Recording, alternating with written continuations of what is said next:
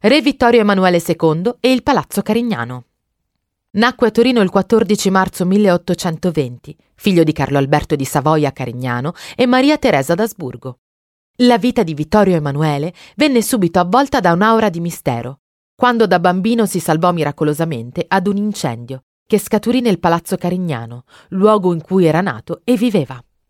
Il 16 settembre 1822, infatti, la nutrice che si occupava del futuro sovrano fece cadere una candela nella culla del piccolo Savoia, incendiandola. La donna si provocò numerosi ustioni sul corpo, ma riuscì a trarre in salvo indenne Vittorio Emanuele II. Almeno questo è quanto documentato dalla versione ufficiale, visto che subito cominciò a circolare la leggenda metropolitana che il bambino fosse morto e subito sostituito con un pari età. Probabilmente il figlio di un macellaio fiorentino che da anni si era trasferito nel capoluogo subalpino. Leggenda alimentata negli anni dal fatto che Vittorio Emanuele non assomigliasse al padre Carlo Alberto non solo da un punto di vista somatico, ma anche caratteriale.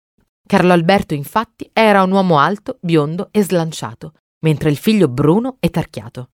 Altro tratto molto differente tra i due erano le mani. Quelle di Carlo Alberto erano snelle e piccole, quelle di Vittorio Emanuele molto grosse, come dicevano le malelingue proprio da macellaio.